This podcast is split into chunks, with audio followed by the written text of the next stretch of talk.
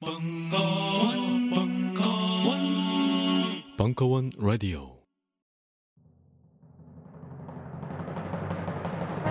현대 기술 문명의 비약적 발전 속에 비과학적인 것으로 치부당한 비운의 동양학, 명리학.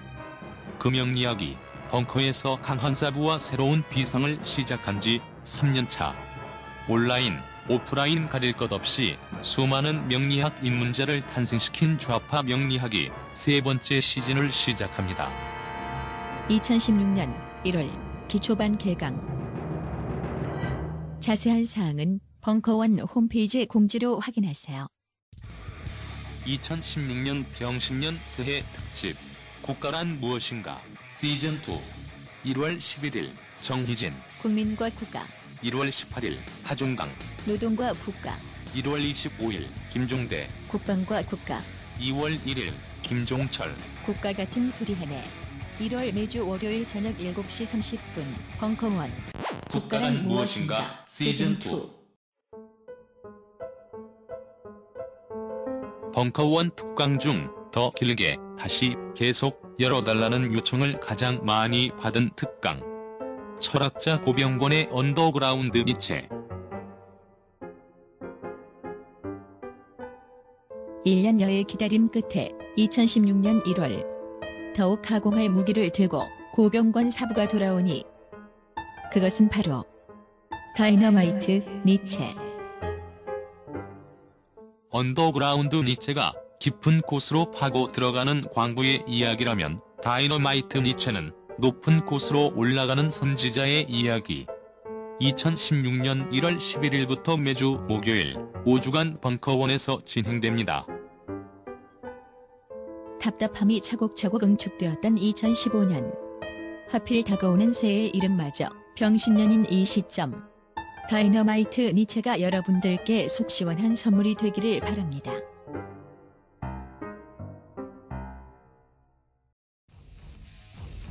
광복 70주년 기념 메가 릴레이 특강 국가란 무엇인가 김동춘 대한민국은 왜 대한민국 주류 세력의 실체 일부 2015년 11월 16일 강연 아, 네. 그, 안녕하세요. 저는 저 정윤수라고 합니다.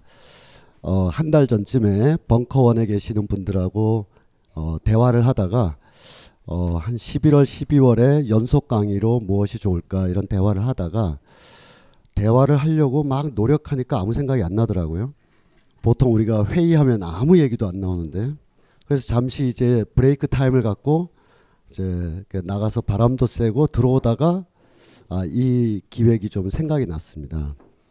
거의 뭐 한 1분 이내 모든 기획과 또 모시고자 하는 선생님들이 다 결정됐는데 그 무렵에 이제 국정화 교과서라는 것이 가장 큰 이슈로 나왔었습니다.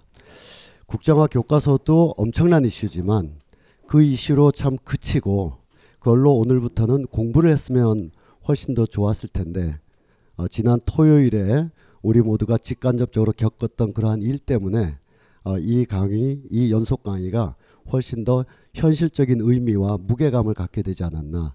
도대체 이 국가는 어떻게 존재하고 과연 우리 사회에서 국가의 정체, 국가의 의미는 무엇인가라는 것을 에, 국정화라는 그 교과서 이슈뿐만 아니라 현실 속에서 거리에서 피부로 일상으로 늘 느끼고 있는 집 바깥을 나가면 국가가 이렇게 버티고 있는 그런 상황이 우리가 얼마 전에 바로 며칠 전에 재연됐기 때문에 어, 굉장히 의미 있는 그런 기획이 어, 결과적으로 되고 말았는데 좀 씁쓸하게 그렇게 되고 말았습니다. 또 시야를 크게 보면 파리에서 벌어진 일들도 결코 남의 얘기가 아니라 동시다발적으로 우리가 사고를 해야 되는 또 그런 측면도 있는 것 같습니다. 일곱 차례에 걸쳐서 이제 준비가 돼 있는데 보통은 우리가 어, 광복 70주년 한국 현대사 이렇게 어, 회고하거나 정리하거나 평가할 때 들어가지 않는 어, 분야도 한 두세 분야를 주버, 어, 함께 집어넣습니다. 예컨대 이제 70년대 같은 경우에 이제 박정희 정권의 아주 그 유신 철권 통지 거기에 저항했던 어, 시민사회적 저항이나 민중적 저항의 기록들은 부족하나마 그동안 많이 언급되어 왔다고 생각합니다. 그러나 우리 기획의 전체는 국가의 정체성, 국가의 어떤 그 어, 베일에 가려진 미스테리한 국가였던 그 의미를 밝히는 것이기 때문에 예컨대 70년대의 경우에는 민중적 저항이나 여러 민주화 운동의 흐름보다는 국가가 어떻게 문화 통치를 정교하고도 정밀하게 거의 20년에 걸쳐서 아주 정교한 기계처럼 어, 진행해냈는가 등등을 어, 국가의 에, 통치와 그 당시 가장 한국에서 어, 스포트라이트를 날렸던 기하학의 건축들과 추상 예술들 그리고 박해천 선생님의 그 아파트라는 걸로 비롯되는 국가와 중산층 신드롬의 결합 아, 이런 것들을 이번 기회에 좀 살펴보면 좋겠다 해서 평소 우리가 광복 70주년 하면 뭐 흘러간 그 추억 정도로나 여기게 되는 문화적 측면을 두 개 내지 세 개 정도 이렇게 배치했습니다. 그리고 그 맨 앞에 그리고 맨 끝에는 김동춘 선생님과 한홍구 선생님을 모셔서 역시 국가의 정치적 사회적 이 의미를 밝히는 것을 가장 핵심으로 뒀고요. 어, 저는 이 기획을 하면서 동시에 매번은 아니지만 이렇게 같이 이야기도 하고 또 함께 오신 분들과의 그 이야기를 우리 선생님과 나누는 아, 그런 어, 뭐 가교, 뭐 안내자, 뭐 사회 그 정도로 이렇게 어, 하고자 합니다. 오늘 어, 이미 이 7시 반 전에도 많이 오셨는데요. 김동춘 선생님은 뭐 책을 통해서나 활동을 통해서 다들 아시다시피 어, 전쟁과 분단 이후로의 한국 사회에 대한 정밀한 분석으로서도 학자로서도 엄청난 그 어, 어, 업적을 남기셨지만 어, 진실 화해를 위한 과거사 정리위원회라든지 참여연대라든지 그 밖에 시민사회 영역에서의 구체적인 실천 활동으로도 우리에게 많은 어, 가르침을 주신 선생님이십니다. 어, 앞으로 이어질 어, 일곱 번의 강의의 기본적인 시각이 될 뿐더러 도대체 이놈의 이 상황을 어떻게 우리가 봐야 될지에 대한 기준, 그 원칙을 제시해 줄 어, 그런 시간으로 기대되는데요. 김동춘 교수님을 모시고 강의를 먼저 듣도록 하겠습니다. 한 시간 정도 걸쳐 진행되도록 하겠습니다. 반갑습니다. 예, 반갑습니다.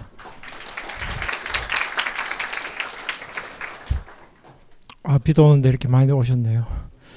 예, 저도 그 오가에서 택시를 타려는데 한참 기다리다가 겨우겨우 타고 겨우 왔습니다. 제가 오늘 여는 이야기를 이 프로그램에서 아마 하게 돼 있는 것 같아요.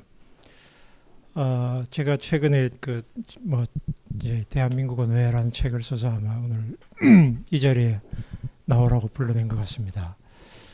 그 뭐 국정교과서 문제 때문에 시끄러워가지고 미리 이걸 예견을 하고 썼냐 이렇게 묻는 사람들이 많더라고요. 그건 그건 아니었고 저는 그 책그 그 소문에 조금 이야기했듯이 작년에 세월호 그 사태라고 할까? 참사라고 할까? 그걸 이제 겪으면서 제가 작년에 어, 연구년에서 그 독일에 있었는데요. 아, 굉장히 좀 마음이 우울했고 아, 너무 하여튼 표현할 수 없는 그 답답함이 있었어요. 이제 그런 네그 그 유족들이나 일반 사람들이 이제 이 도대체 국가가 뭐냐, 에, 나에게 국가가 뭐냐, 도대체 국가가 왜 존재해야 되느냐? 이런 질문들을 어, 많이 했었습니다. 여러분도 다 기억하시고 계시고 지금도 현재 진행형이죠. 그런 던 중에 어, 올, 올해 그 1월쯤에 이제 올해가 마침 광복 70주년이고 해서 제가 그동안 뭐 현대사도 쭉 공부도 해왔고 글도 써왔는데 아, 이게 해방 70년을 우리가 어떻게 생, 어떻게 돌아볼 것인가가 이런 걸 좀 생각했어요.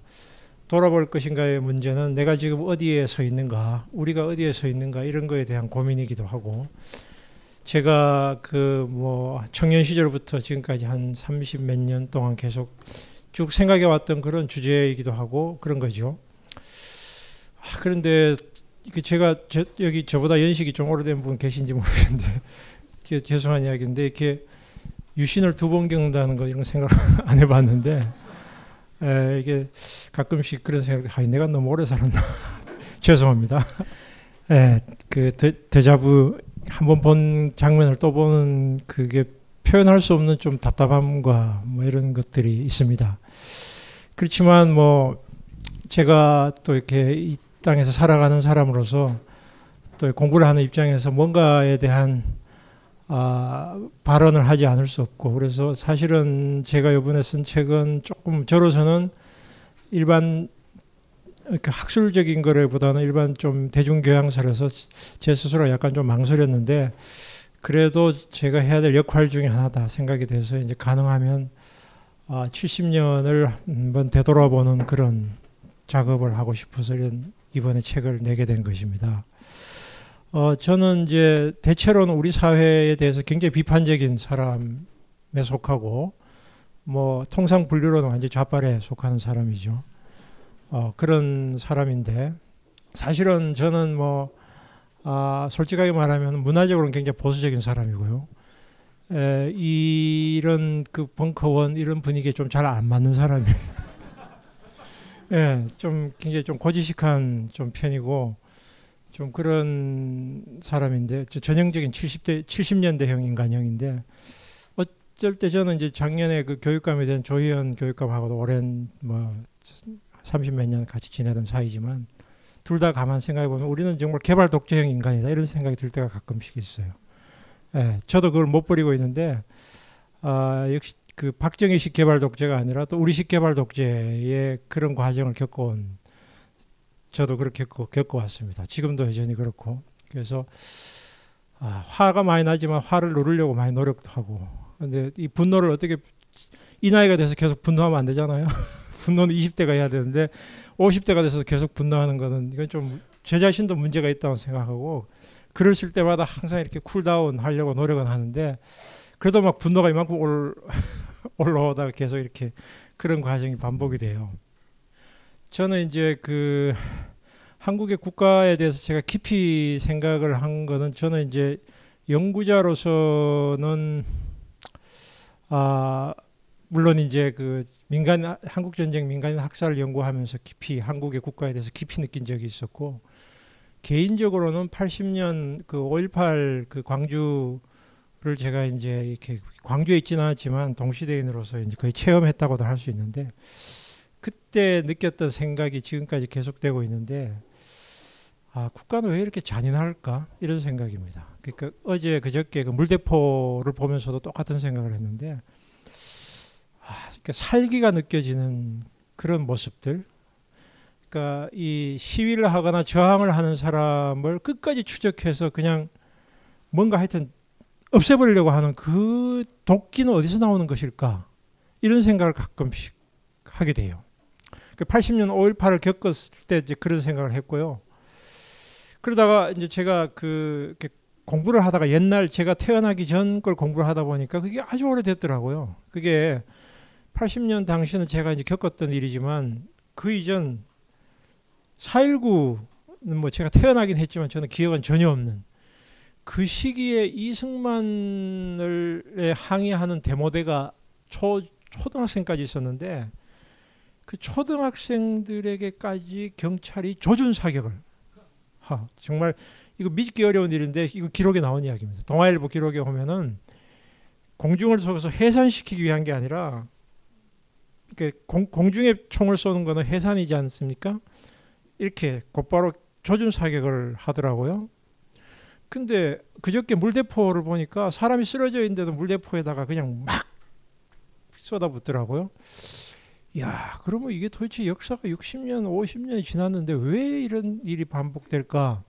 그 질문이 저에게 계속 있어요. 저는 연구자로서 계속 질문이 있고 권력의 도끼라고 할까? 어, 그런 걸 생각하면서 아, 그, 그 그런 국가가 정말 국민의 편 혹은 국민이 국민에게 봉사하고 국민의 선출된 사람들로서 국민들에게 정말 그 이익을 위해서 봉사하는 그런 국가는 불가능할까? 그런 국가가 있을까? 지구상에? 한국 왜 이럴까? 왜 이런 이런 질문들이 이제 저 마음속에 이제 굉장히 깔려 있습니다.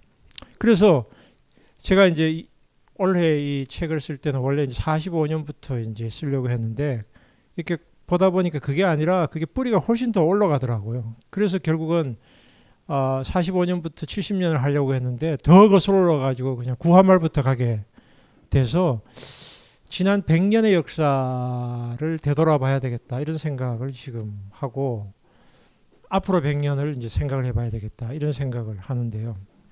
아 그게 이제 결국 첫 단추 끼는 작업 우리가 아 근대 개항하는 이 말하자면 첫 단추를 끼는 작업에서 뭔가에 우리 사회에 문제가 있었고 그것이 물론 좀 변형은 되긴 했지만 우리 사회 지금까지 그 DNA가 계속 오고 있는 게 아닐까 이런 생각을 이제 저는 하고 있습니다.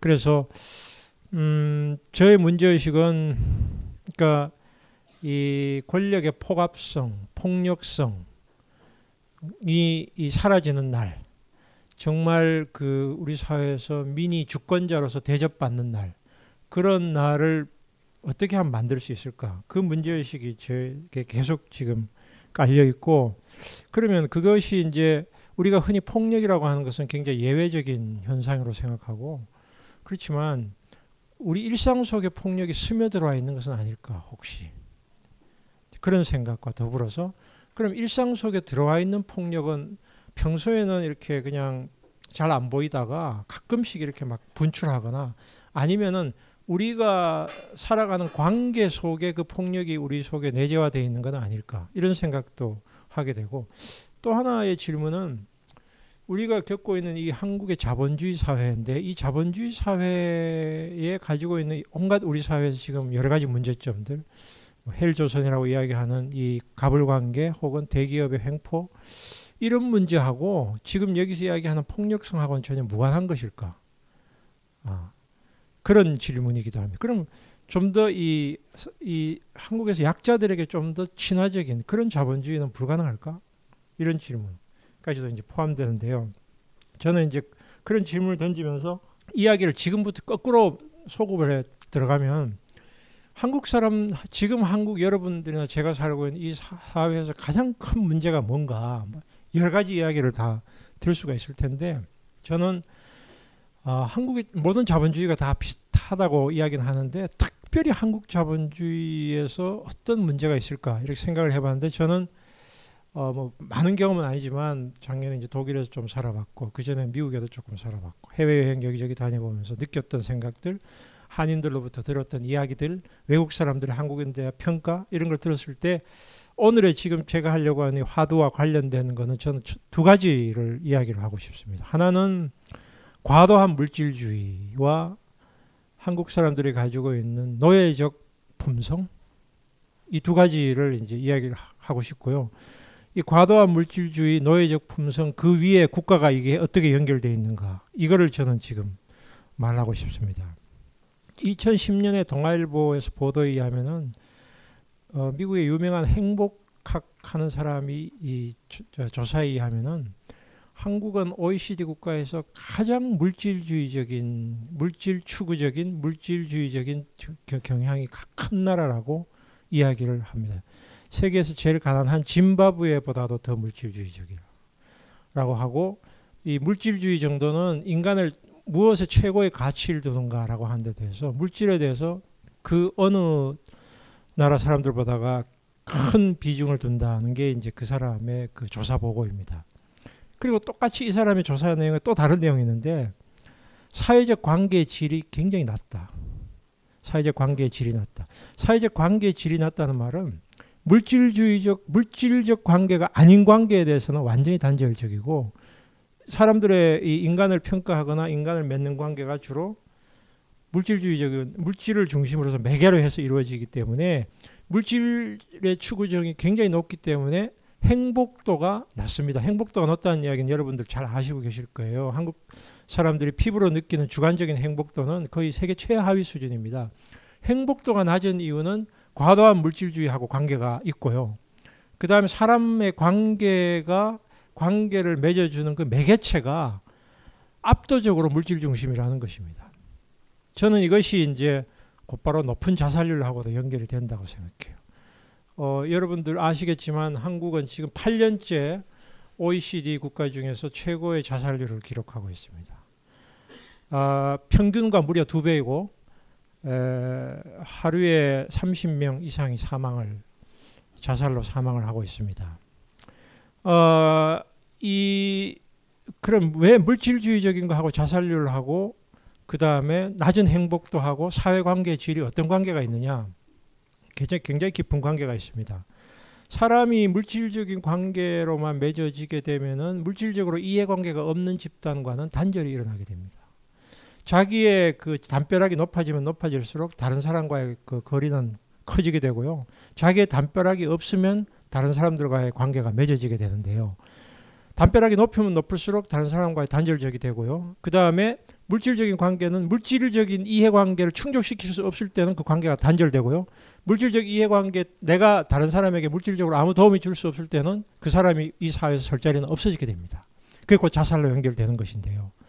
관계 질이 그럼 한국은 굉장히 따뜻한 나라라고 이야기를 합니다. 왜 사람들이 정이 많고 그 다음에 사람들 간에 굉장히 그 어, 말하자면 이 서로를 위해주는 마음도 있고 미풍양속이 있다라고 말을 합니다.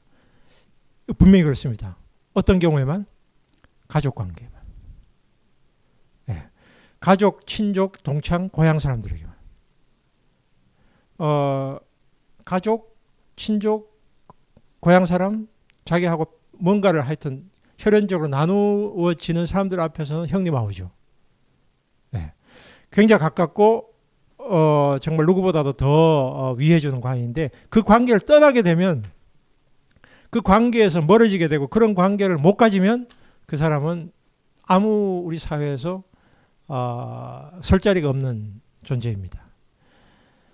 그게 그게 이제 우리 사회에서 가족이 가지고 있는 일종의 뭐라고 할까요? 따뜻함과 폭력성의 양쪽 측면인데 두 가지 측면이 있는데요. 이 가족이 물질적인 관계로 얽혀 있다는 것입니다. 물론 이렇게 이야기하면 제 이야기에 반박할 수도 있겠죠. 아, 그렇지는 않다. 가족이라는 게 뭐 정이 있고 어떻고 하자. 그렇지만 아, 물론 그런 점이 있죠. 그렇지만 실질적으로 경제적으로 재생산이 안 되고 경제적으로 충족이 안 된 가족은 해체됩니다. 네, 경제적으로 이 저기 이 묶어, 묶어줄 수 있는 끈이 없으면 가족은 해체되죠. 그러니까 한국 사회는 이렇게 그 물질 물질과 가족이라고 하는 두 축으로 해서 이렇게 묶여져 있는 사회라고 생각이 돼요. 그리고 그 가족과 국가 사이에 매개할 수 있는 뭐가 없어요. 곧바로 국가로 연결되는 그런 식의 사회가 되어 있습니다. 자, 그런데 그럼 제가 그럼 이 자 물질주의적인 요소는 여러분들의 뭐 긍정할 수도 있고 부정할 수도 있는데요. 저는 이 조사가 어느 정도는 맞다고 생각합니다. 왜냐하면은 시골 사람들은 모르겠지만 서울 사람들은 항상 저 사람이 어디에 살지, 몇 평 아파트에 살지 이렇게 물어보고 심지어는 그걸 노골적으로 물어보기도 합니다. 어디에 살아? 집 있어? 전세야? 월세야? 어. 요즘은 그렇지 않지만 얼마 전까지만 어느 학교 나왔어? 고향이 어디야?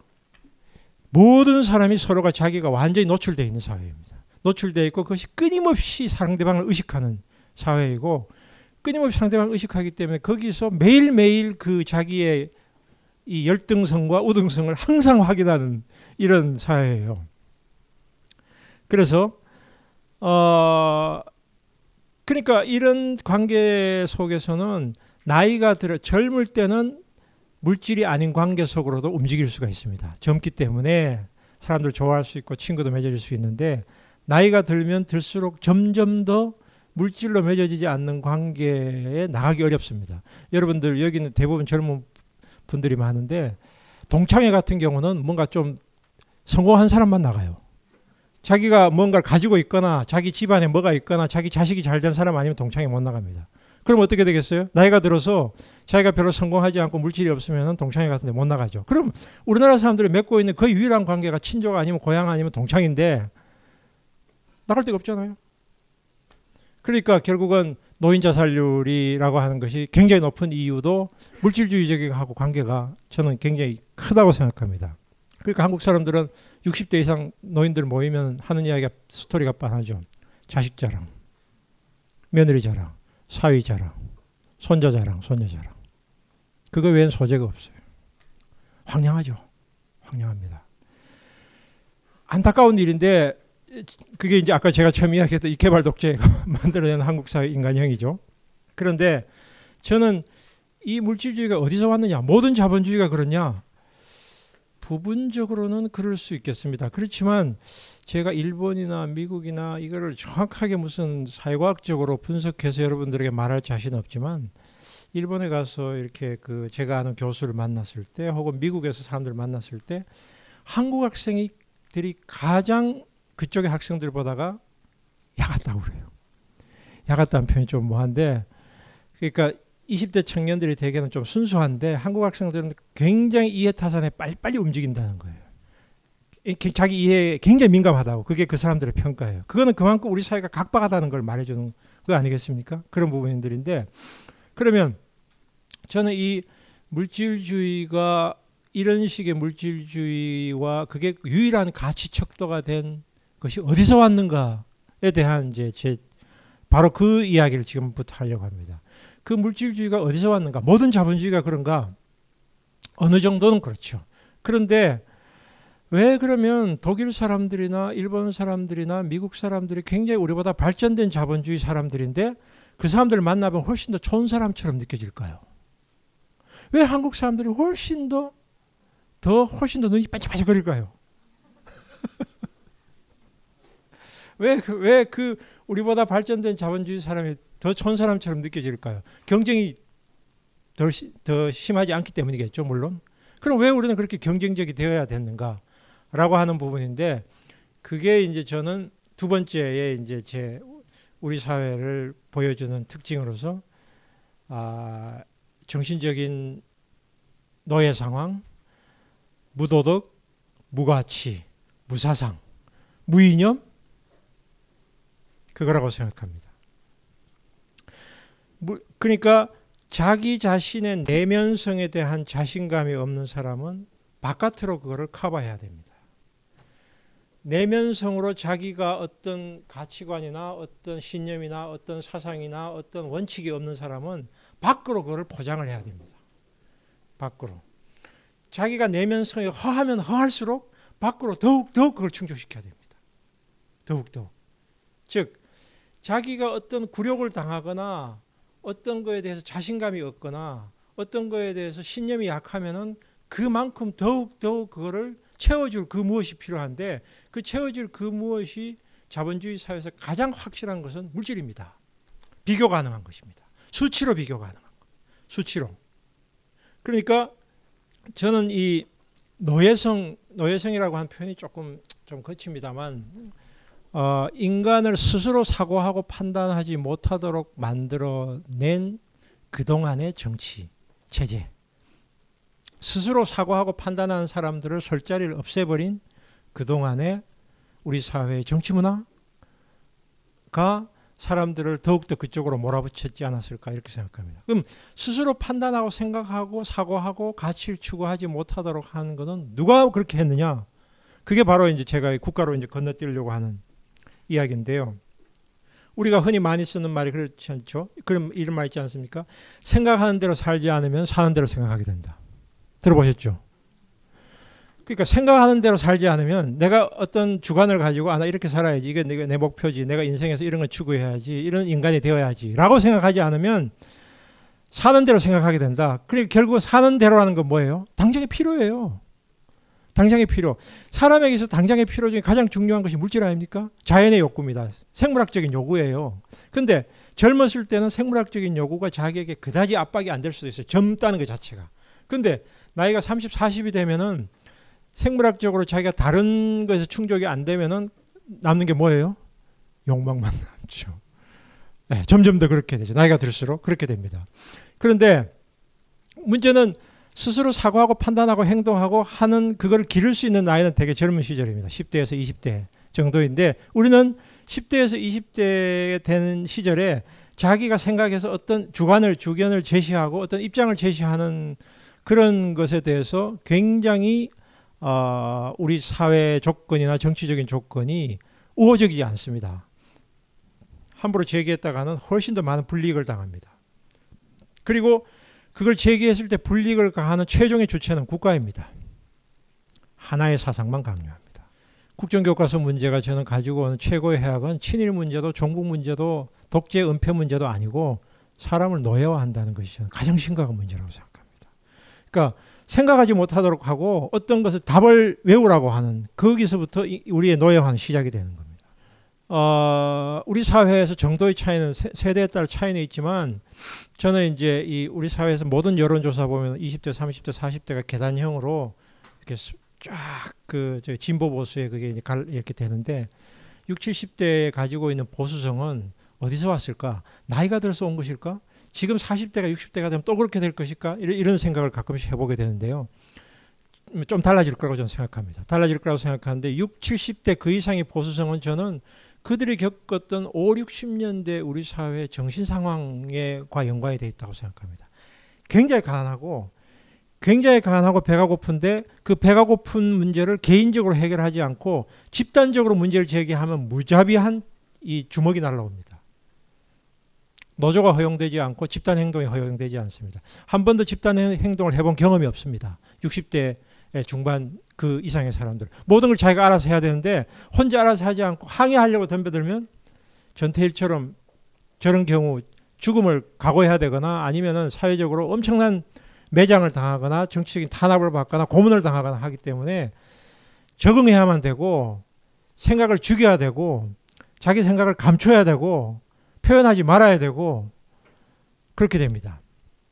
이 노예성 이 노예성은 그러면 더 어디서 왔을까? 일본이 만든 거죠. 일본이 만든 거죠. 일본이 일본이 천황에 대해서 일방적인 충성을 바치고 천황을 거부하거나 거역하는 사상에 대해서는 아주 가혹한 탄압을 했던 일본의 전체주의 체제가 사람들을 하여금 자기의 욕망을 개인적으로만 표출하도록 만들었고 집단적으로 욕망을 표출하지 못하도록 만드는 것이죠.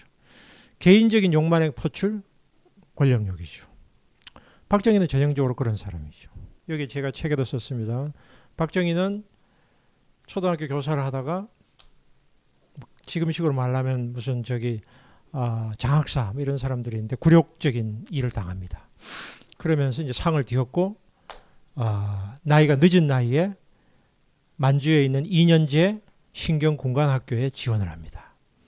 신경공간학교에 지원을 했던 중요한 이유는 군인이 되면 당신 전시 상황입니다. 전시 상황에는 군인이 권력이 최고 셉니다. 총칼을 가진 사람이 최고로 권력이 셉니다. 군인이 되면 나를 이렇게 못 살게 굴었던 놈들을 혼낼 수 있다는 겁니다. 내가 군인이 되면 군수보다 더 높다. 라고 자기 사람들, 주변 사람들에게 이야기를 합니다. 그래서 만주에서 2년 동안 그 신경 있는 당시 만주는 일본의 그 괴뢰, 괴뢰 정부였습니다.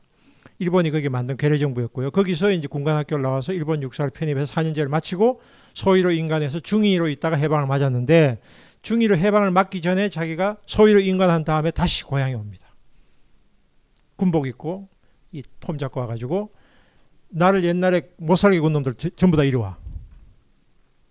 이렇게 합니다. 아, 그거는 일제 시대에서의 박정희식 탈출입니다. 말하자면.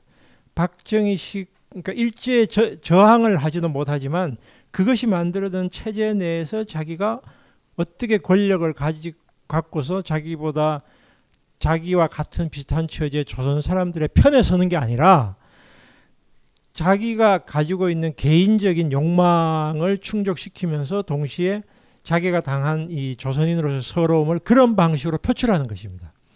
우리 사회에서 고시 공부한 사람들이 대부분 비슷한 그러니까 고시 공부하는 사람들 분들 대개 보면 경제적으로 집안이 어려운 사람들이 많고 어려울 때 고생하는 사람들이 많아요. 근데 그 사람들이 고시 합격하면 되게 인터뷰 같은 거 하면 어, 내가 고시 돼서 어려운 사람들 위해서 변호를 해주겠습니다. 되게 인터뷰는 똑같아요. 예. 네. 근데 나중에 그분들이 이제 변호사가 되고 판사가 검사가 돼서 정말 어려운 사람들 편에 서서 한 사람들도 물론 있죠입니다. 그렇지만 대부분의 사람들은 그 반대의 길을 갑니다. 자기를 옛날에 억눌렀던 자기를 못 살게 굴었던 주변 사람들 이런 사람들 혼내주겠다. 내가 힘을 가진 다음에 돈을 가진 다음에 가만두겠다. 권력을 가진 것 같죠? 저는 그게 노예라고 봅니다. 여러분 그게 권력을 잡았다고 생각하세요? 노예죠. 요즘 나는 책 추천을 하지 않는다. 그래도 이 책은 추천하지 않을 수 없다. 나는 딴지일보 읽은 척 매뉴얼의 애독자였으니까. 이웃 시민 고조는 직접 반려들어 읽는 게 가장 좋다. 그게 여의치 않으면 너브리의 읽은 척 매뉴얼을 읽어라. 읽은 척 매뉴얼은 고전들의 뒤틀린 소개이자 색다른 비평일 뿐만 아니라 그 자체로 고전과 맞먹는 유사 고전이다. 고종석 그는 딴지일보 역사를 통틀어 가장 딴지적 글쟁이다. 김어준. 고전이 얼마나 재밌는가를 은하계에서 가장 재밌게 설명하는 책. 딴지 편집장 너브리의 고전문학 읽은 척 매뉴얼. 아직 고전을 모르는 분들께 그리고 이미 고전을 알고 있는 분들께도 강력 추천합니다. 지금 바로 전국 서점에서 만나보세요. 딴지 마켓에서 구입하는 분께는 저자 사인본을 배송해 드립니다.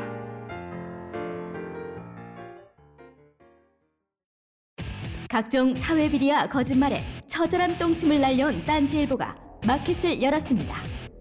기자들이 검증해 믿을 수 있는 상품들을 은하계 최저가로 판매하여 명랑한 소비문화 창달에 이바지할 딴지마켓.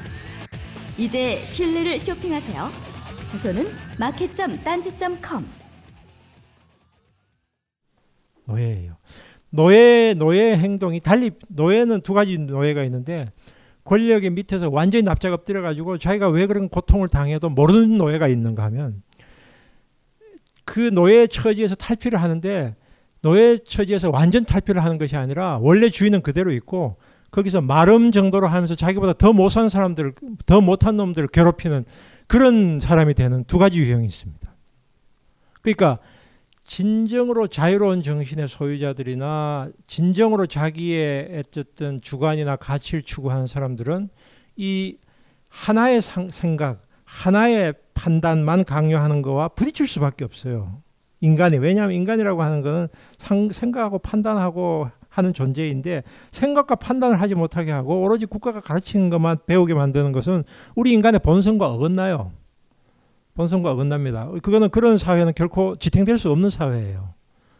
그런데 그렇게 만들어진 사람들은 그 사회에서 달리 자기가 이 사회를 바꿀 수 있다는 생각에 대해서 좌절한 나머지 그 다음에 이 사람들이 탈출할 수 있는 방법은 뭐예요? 그 제도 속에서 권력에는 전혀 위험하지 않는 방식으로 적응하는 것입니다. 권력에 전혀 위험하지 않는 방식으로 적응하는 것이 바로 자본주의 사회에서 돈 벌어라. 히틀러의 나치는 정치적으로는 사람들을 엄청 탄압했지만 경제적으로는 경제 활동은 자유야. 마음대로 해. 돈 마음대로 벌어. 이게 히틀러의 파시즘이에요. 경제적 자유와 정치적 억압이 같이 가는 게 파시즘입니다.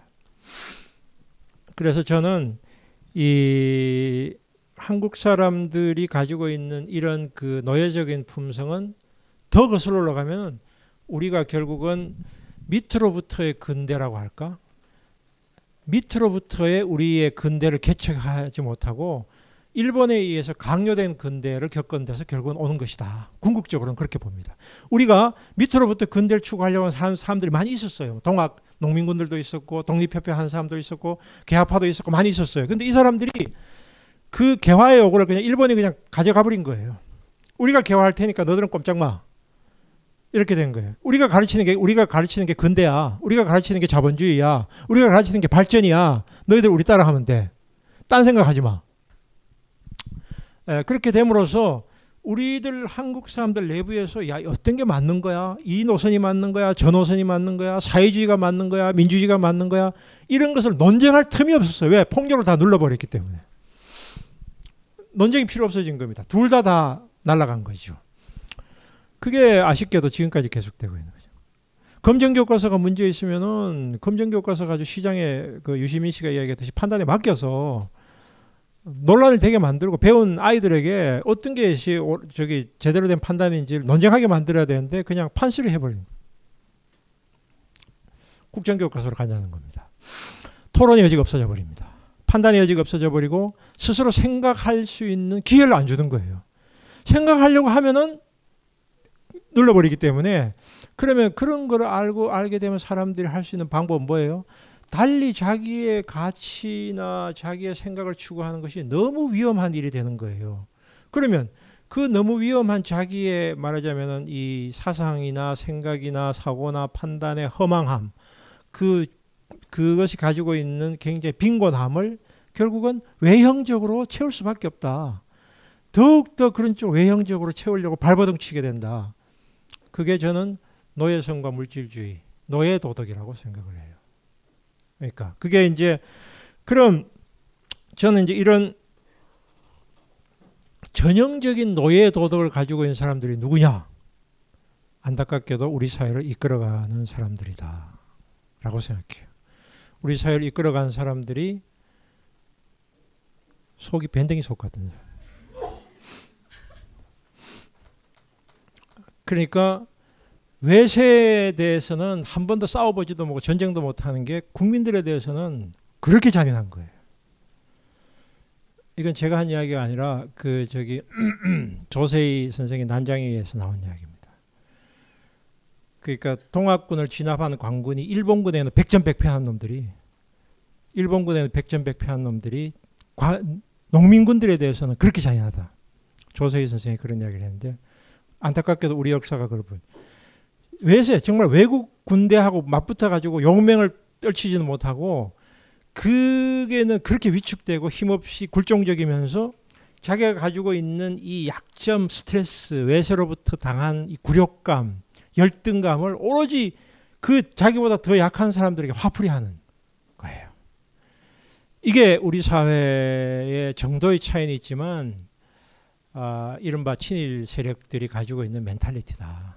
멘탈리티다. 그러니까 자기가 스스로 자기의 사상이나 자기의 이념을 세우지 못하고 힘센 쪽에 붙어야만 되는 거예요. 어느 놈이 힘세냐? 힘센 놈에 붙어야 내가 기득권이 유지되니까 여러분들 꺼삐딴디라고 하는 소설 아시죠? 거기에 그 나오는 그 주인공 전형적인 그런 인물이죠.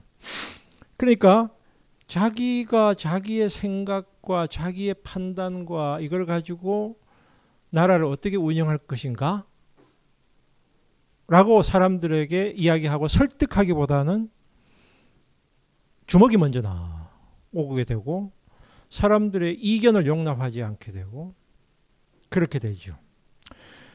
이게 이제 우리 사회의 가장 큰 비극이라고 저는 봐요. 왜냐하면은 사회를 이끌어가는 사람들은 사람들에게 존경을 받을 수 있어야 되고 어, 일반 국민들에게 존경을 받을 수 있어야 되고 설득할 수 있어야 되거든요.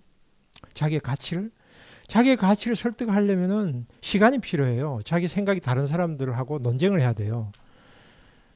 에, 생각이 다른 사람이 있을 수 있죠.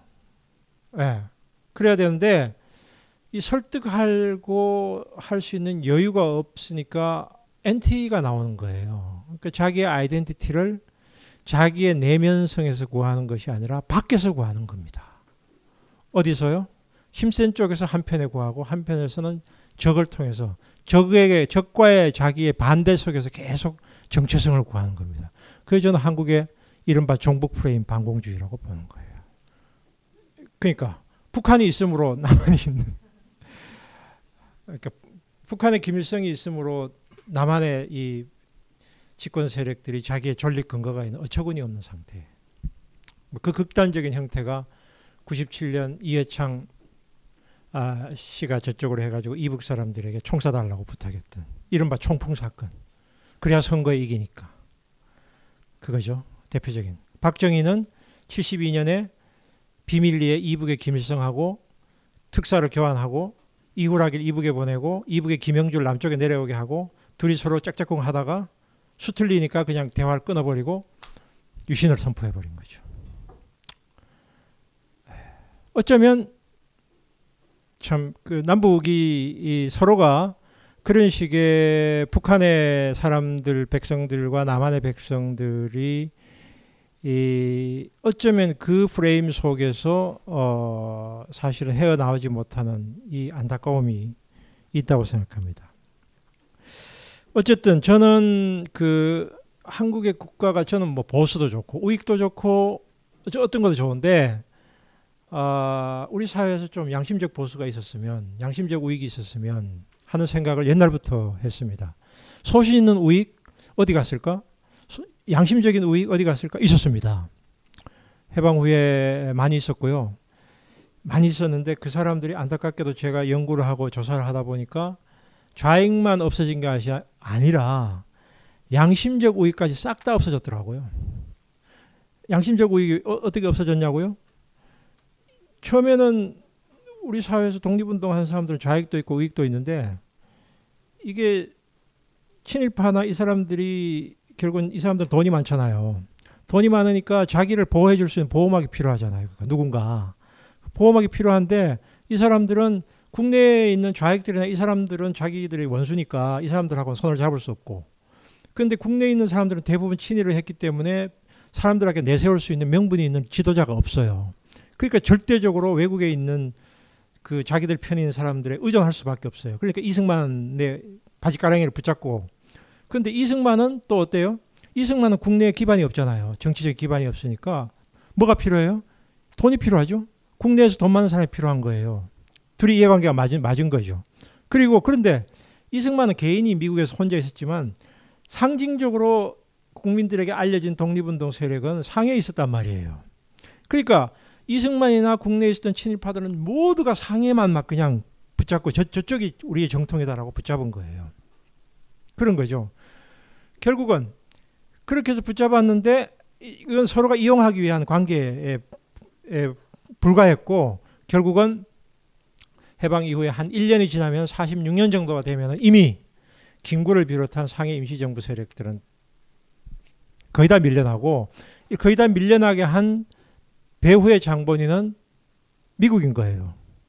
왜냐? 미국은 한국이 독립을 하고 하는 것은 좋지만 한국이 좌파 정권이나 중도 좌파 정권에 들어서면 자기들의 국가 이익에는 굉장히 치명적인 손해가 오기 때문에 좌파가 들어오는 것은 막아야 되는데 좌파를 막을 수 있는 가장 중요한 명분은 결국은 우파 중에서 가장 국민의 신망을 받는 상해 임시정부인 거예요. 그러니까 이승만과 그쪽을 미국이 이제 밀기 시작하는 거죠.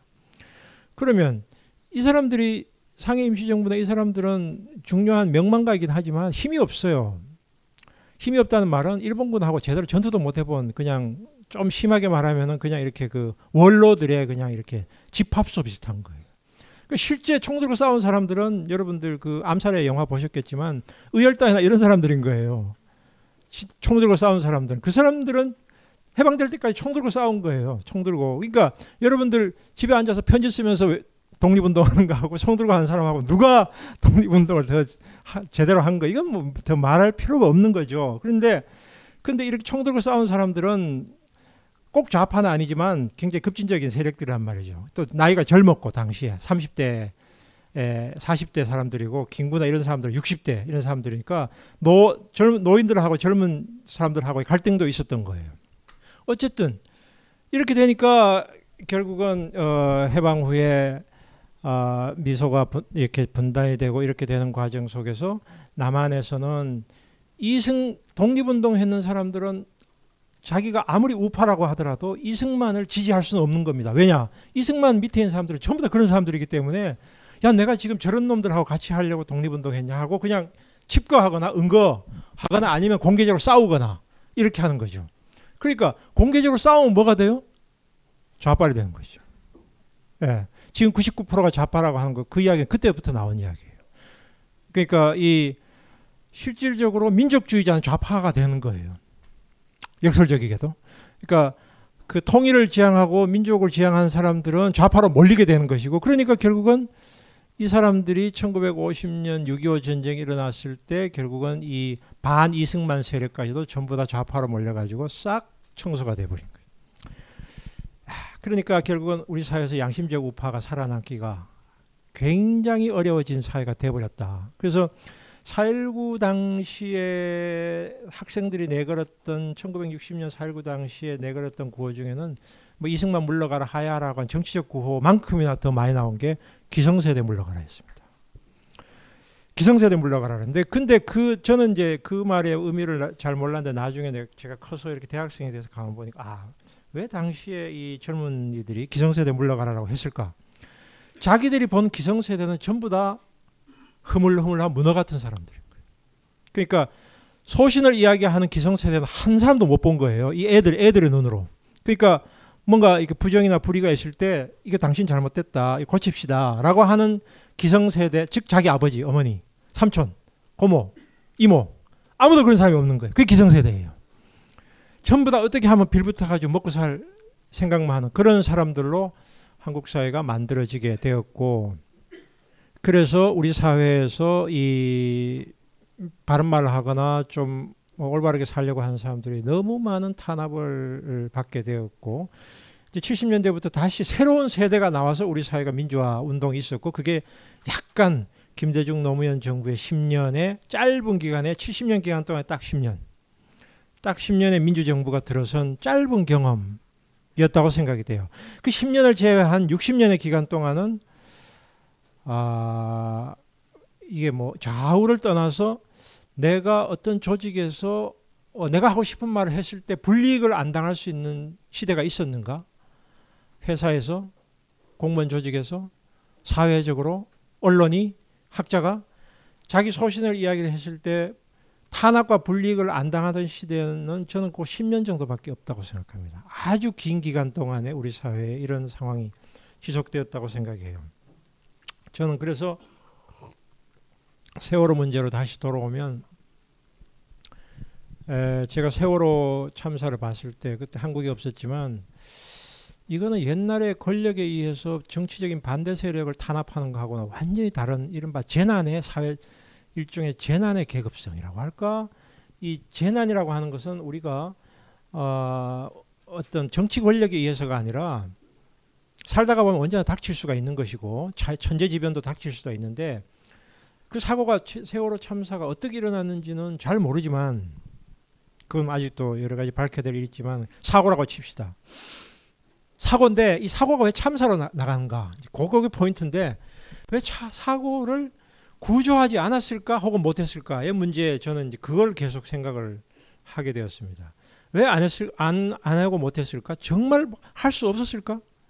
정말 불강력적이었을까? 태풍이 불었나? 이런 생각을 하면서 저는 이제 이 과거와 현재 문제를 왔다 갔다 하면서 과거에는 정치적으로 반대하는 사람을 폭력으로 탄압을 했다면 지금은 정치적으로 탄압 반대하는 사람들은 이제 거의 사라졌습니다. 우리 사회에서 노골적으로 반정부 대보 아주 하는 조직 거의 없습니다. 뭐 통진당 뭐 이렇게 해산되고 어 정교조 무슨 뭐 조금 있지만 옛날처럼 그런 식의 학생 운동 이제 다 사라졌고 지식인들도 그렇게 막 그냥 자기 목숨 각오하고 어 대놓고 이제 정부 비판하고 하는 사람들 별로 없습니다.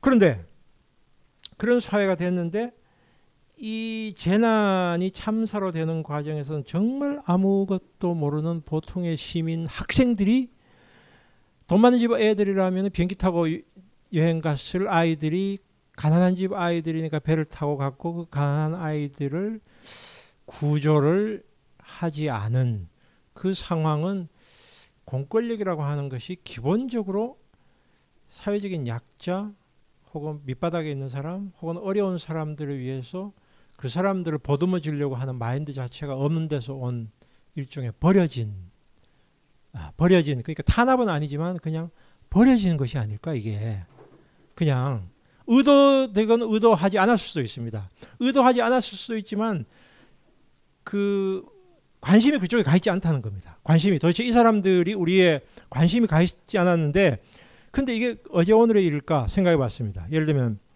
꼭 정치적인 이야기는 아니지만 군대 내에서 일어난 일. 어, 제일 마지막 시간에 한홍구 교수가 이런 얘기 할지 모르겠는데 1953년부터 2005년까지 우리나라에서 군대 가서 비전투 상황에서 사고나 자살로 죽은 사람이 6만 명입니다. 53년부터 2005년까지. 이승만 박정희 정권 때는 매년 2천 명, 3천 명씩 죽어요. 그러면 그 군대 간 사람들은 보통의 국민들이고 뭐 아무런 이 사회적이고 정치적인 하고는 전혀 무관한 사람들인데 이 사람들이 6만 명이 이미 버려져 왔던 거 아닐까? 이미 얼마 전에 있었던 지뢰 사건 연상하시면 됩니다. 그 지뢰로 다리 날라간 병사들이 지금 어떻게 됐는지 금방 인터넷 치면 금방 나옵니다. 똑같은 거 아닐까 결국은 세월호 문제하고 군대 가서 버려진 젊은이들 그리고 힘없는 젊은이들 힘 있는 사람들 군대 다 빠지잖아요. 여러분들 어떠십니까? 저 힘이 없어서 군대 갔다 왔는데 다 빠지잖아요. 그러니까 군대 간 사람들은 대체로 힘이 없는 사람들이고요. 군대 가도 그래도 괜찮은 쪽이 백이 있으면은 보직 좋은 데 배, 배치를 받죠. 그러면 이제 좀 상급 부대 이런 데 가서 사무실에 앉아 가지고 컴퓨터 하고 있습니다. 그렇지만 백이 없는 사람들은 저 말단 부대에 휴전선 근처에 GOP 지뢰 밟을 가능성이 높은데 총기 사고 날 가능성이 높은데 이런 데 갑니다. 죽을 확률이 훨씬 높은 데로 가요. 53년부터 2005년까지 이미 벌어져 온 거 아닐까? 이게 정치적인 이유와 관계없이 어쩌면 이런 생각까지 하게 돼요. 그럼 뭐냐 도대체 이 나라는 도대체 이 나라는 뭐야? 그래서 이제 저는 아, 이 책에 제, 제 책에서 제가 이제 아, 이거는 아, 우리가 국가가 아직까지 제대로 우리는 국가가 엄청나게 강한 국가가 있다고 생각하지만 이 강한 국가는 국민들에게는 엄청 강해 보이지만 바깥에 나가면은 별볼 없는 국가인. 어쩌면 정말 밖에 나가서 큰 소리 치는 그런 국가가 아니라 안에서만 큰 소리 치는 그런 국가가 아닐까? 그런 국가를 뭐라 불러야지? 그래서 제가 이제 반국가라고. 반국가다. 반국가는 그러면 이게 분단국가냐? 그런 의미에서 분단국가이기도 하죠. 근데 제가 여기서 반이라고 하는 거는 어, 아직 국가로서 온전하게 국민들의 그 요구를 충분하게 대변하지 못하는 국민들 케어해주지 못하는 국가. 에, 다수의 국민들 케어해주지 못하고 케어해주지 못하는 국가인데 왜 케어 못해줄까? 돈이 없어서 그럴까? 아 그게 아니라 실질적으로 국민들이 케어를 하고 국민들이 힘이 커지면 국민들이 정말 주권자가 됐을 경우에는 자기들의 위치가 굉장히 위협받는 사람들이 움직이는 국가. 그래서 밖에서는 강하고 안에서는 약한 그리고 온전하게 국가로서 위신을 세울 수 없는 국가. 온전하고 바깥에 나가서 정말 큰 소리를 치, 지 못하는 국가. 왜 정말 외, 외적하고 싸워가지고 제대로 전투라도 해가지고 영웅이 나오지 그런 영웅이 없는 국가. 우리가 기억하는 전쟁 영웅이 기억이 안 나는 그런 우리의 어떤 군 출신들. 관료들 중에서 정말 영웅 그 외국하고 협상을 해가지고 정말 엄청나게 국가 이익을 위해서 몸을 던진 관료가 생각이 안 나는 그런 정부, 그런 정치가가 생각이 우리 머릿속에서 기억이 안 나는 정, 그런 국가. 그거 아닐까? 그렇다면 이 국가는 어쩌면 결국은 국민들에게 제대로 주권자로서의 지위를 보장해 주지 못하는 국가. 그래서 이런 반국가 내에서는 국민들의 주권은 반의 반만 보장되는 반의 반만 보장된다는 말. 우리는 형식적으로는 투표권이 있지만 주권자이지만 실질적으로는 투표 날만 지나면은 다시 노예로 돌아갈지도 모른다. 이거는 루소가 이야기한 루소가 프랑스 사람이 영국에 대해서 영국 사람들은 투표 날만 주인이고 투표 끝나면 노예로 돌아간다. 이런 이야기를 했는데 투표를 할 때 자기가 선택을 하는데 선택할 수 있는 메뉴가 제한되어 있는. 선택의 그 메뉴판에 내가 원하는 사람의 메뉴판에 아무래도 안 나오는. 아무리 기다려도. 그 메뉴판은 내 의지와 관계없이 만들어졌고 그 메뉴판에 올라올 사람들은 우리 사회에서 다수를 대변할 수 있는 여러 층의 사람들이 그 메뉴판에 올라와야 되는데 그 메뉴판에 올라갈 두 부류가 사라졌다. 첫 번째 부류. 사회주의계열 사람들이 싹 사라졌다. 두 번째. 민족주의, 애국자, 정의를 위해 사는 사람들이 메뉴판에 사라졌다. 그 다음에 메뉴판에 올라온 사람들은 돈 있는 사람들.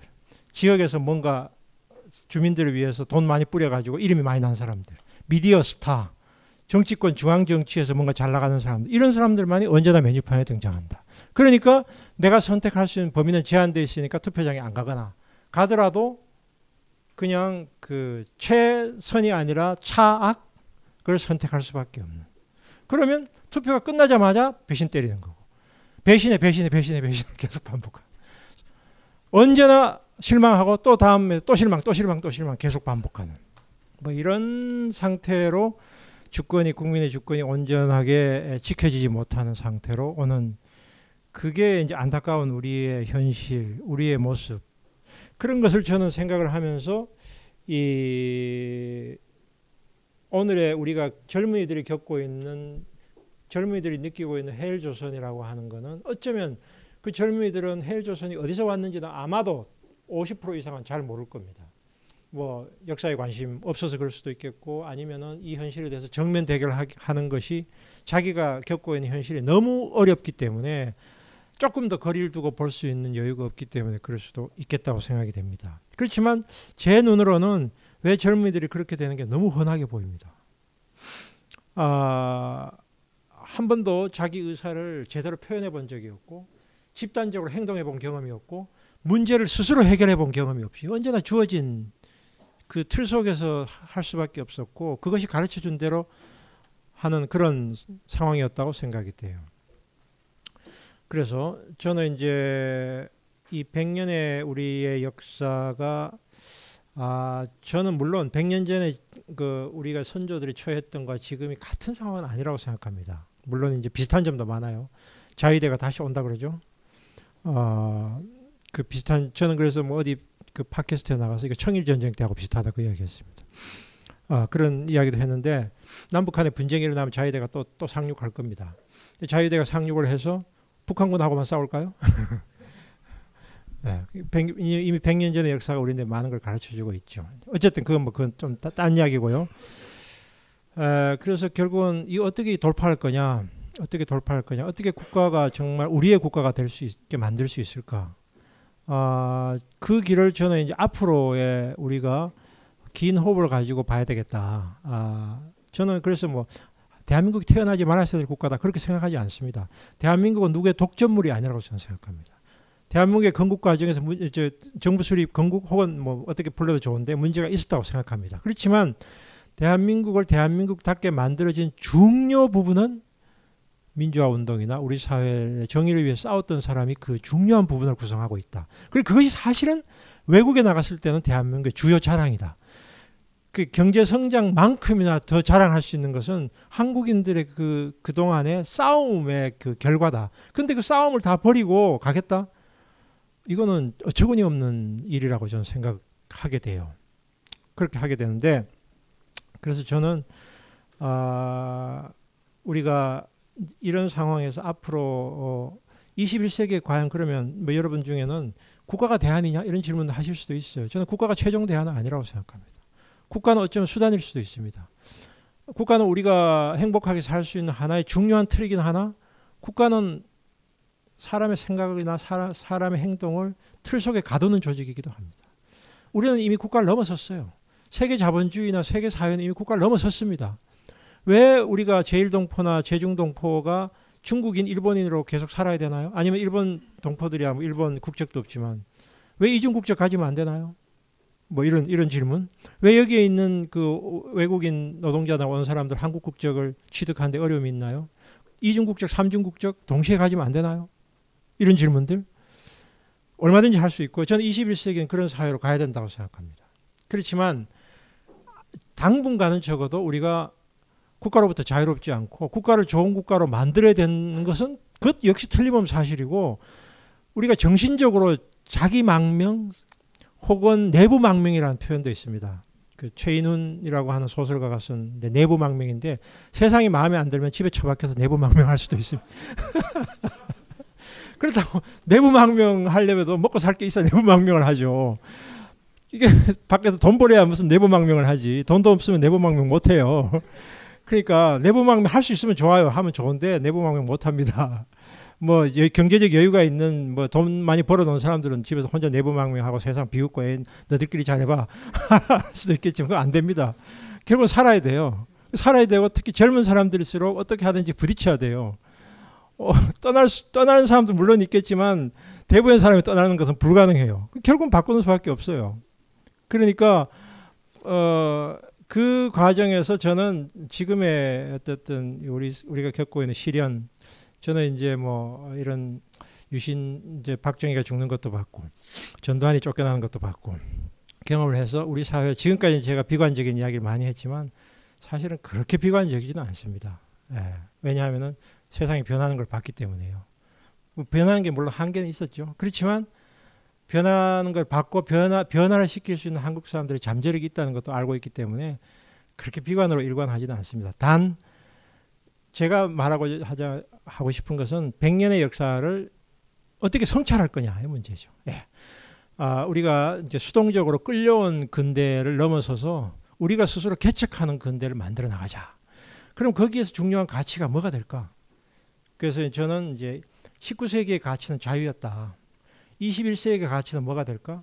인간 존엄이다. 저는 그렇게 봐요. 인간 존엄이다. 인간 존엄을 최상의 가치로 하는 그런 국가를 만들자.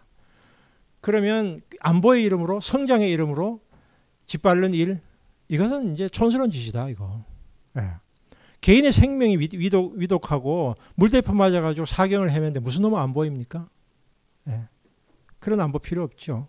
인간 안보의 시대로 인간 안보의 시대로 이미 20년 전에 이미 서구에서는 다 갔는데 아직도 지금 우리는 국가 안보 이야기하니까 참 안타까운 일인데요.